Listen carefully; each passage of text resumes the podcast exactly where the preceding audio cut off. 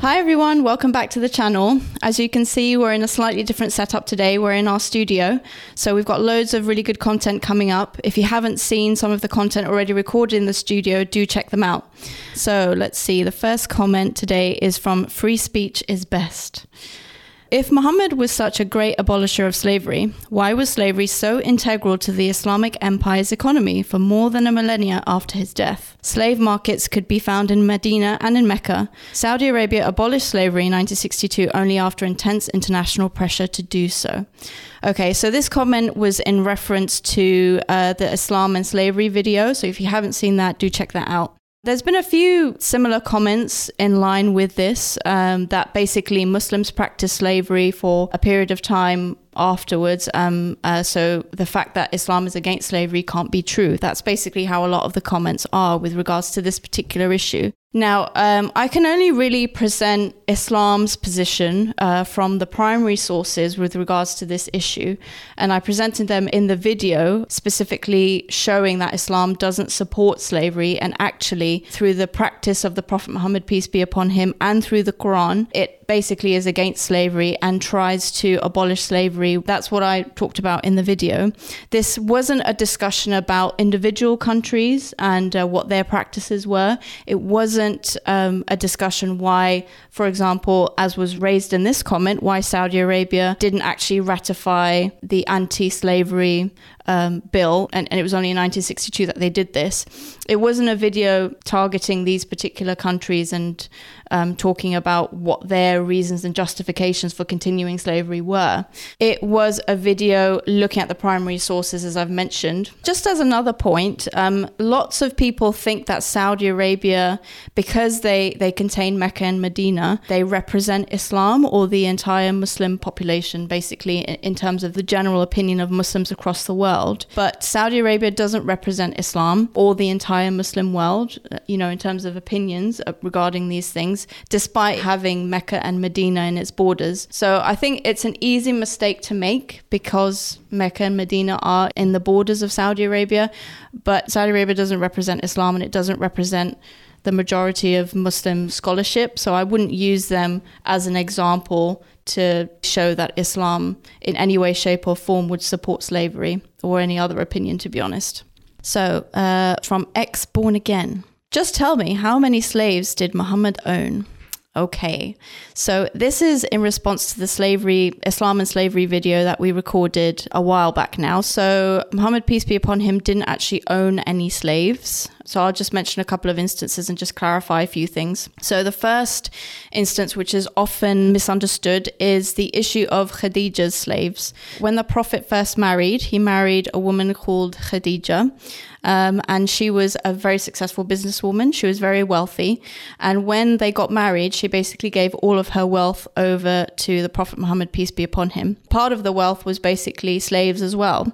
Upon him getting this wealth from her, he freed all of the slaves that came into his possession at that time. So he didn't own any slaves from her at all, as they were all freed once um, once they got married. The other issue is one that's often misconstrued as well is the story of Zayd uh, ibn Haritha. So he was one of the slaves that was gifted to Khadija, the first uh, wife of the Prophet Muhammad, peace be upon him. Zayd, he was a young boy at the time, and as we've we've already stated, when they got married and Prophet Muhammad, peace be upon him, freed all the slaves, Zayd remained in the household with Muhammad for a, a long time after that. But when Zayd's family actually came to find Zayd and take him back with them, Muhammad gave uh, the choice to Zayd whether he wanted to stay with Muhammad in the household where he was staying or whether he wanted to go back with his family. And he was absolutely free to go and be with his family and his relatives um, without any ransom or charge or anything like that. The Prophet, peace be upon him, was very clear about that. He was free to go and do as he pleased. And actually, Zayd, which I mentioned in the video,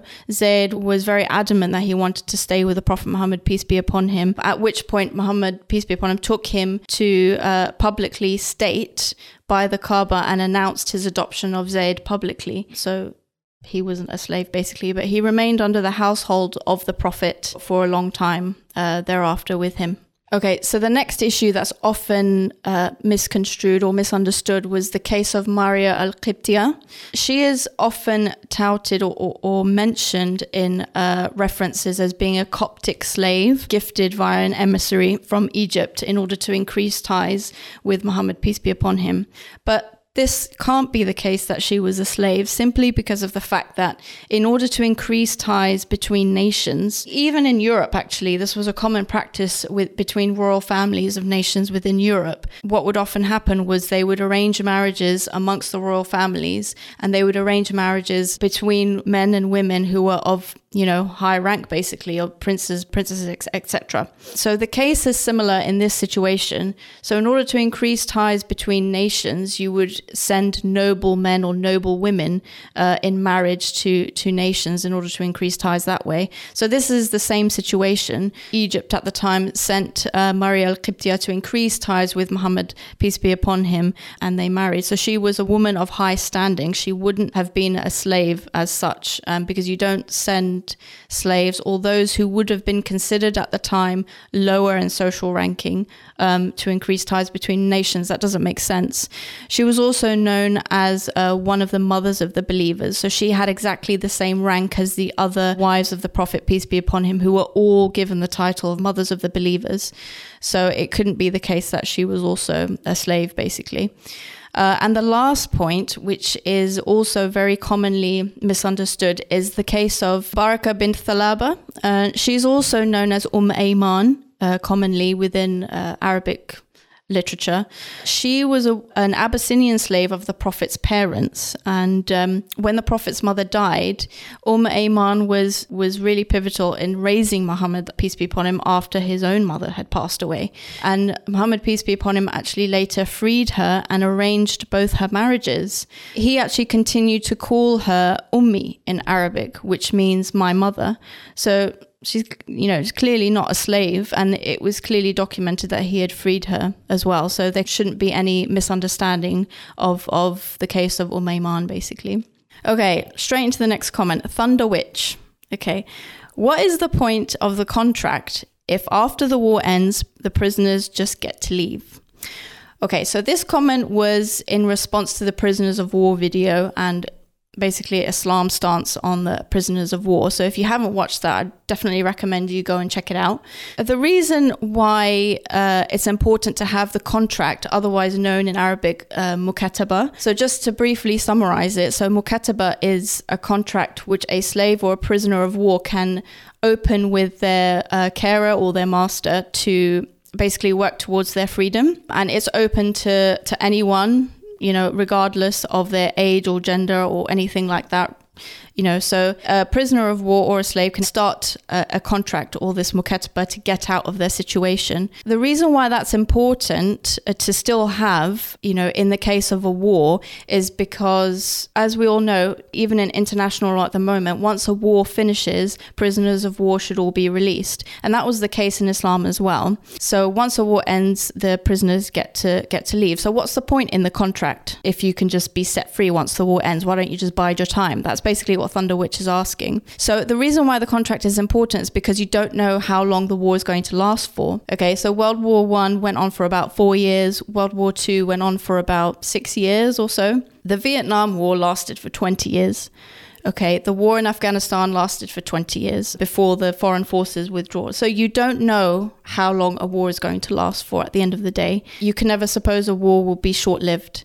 So the contract or the mukataba is there to allow the prisoner of war to start the process of freedom before the war ends, essentially. And, you know, after a war ends, you don't keep prisoners of war indefinitely, as I already mentioned, and that's a recognized international practice, you know, when wars end. And that's in order to start the process of reconciliation between countries and a return back to normality, essentially. So that was a brief kind of run into a few of the comments that you guys have uh, mentioned on some of the videos. So I'm really grateful that you guys are interacting with us um, through the channel and commenting down below and liking or disliking the videos as well. It's good to get into a, a, conversation, discussion about some of these issues that can be quite controversial. So please do keep commenting. If you have any questions, just um, add them under the videos. Otherwise, uh, we'll see you on in the next video. So take care. Peace be upon you.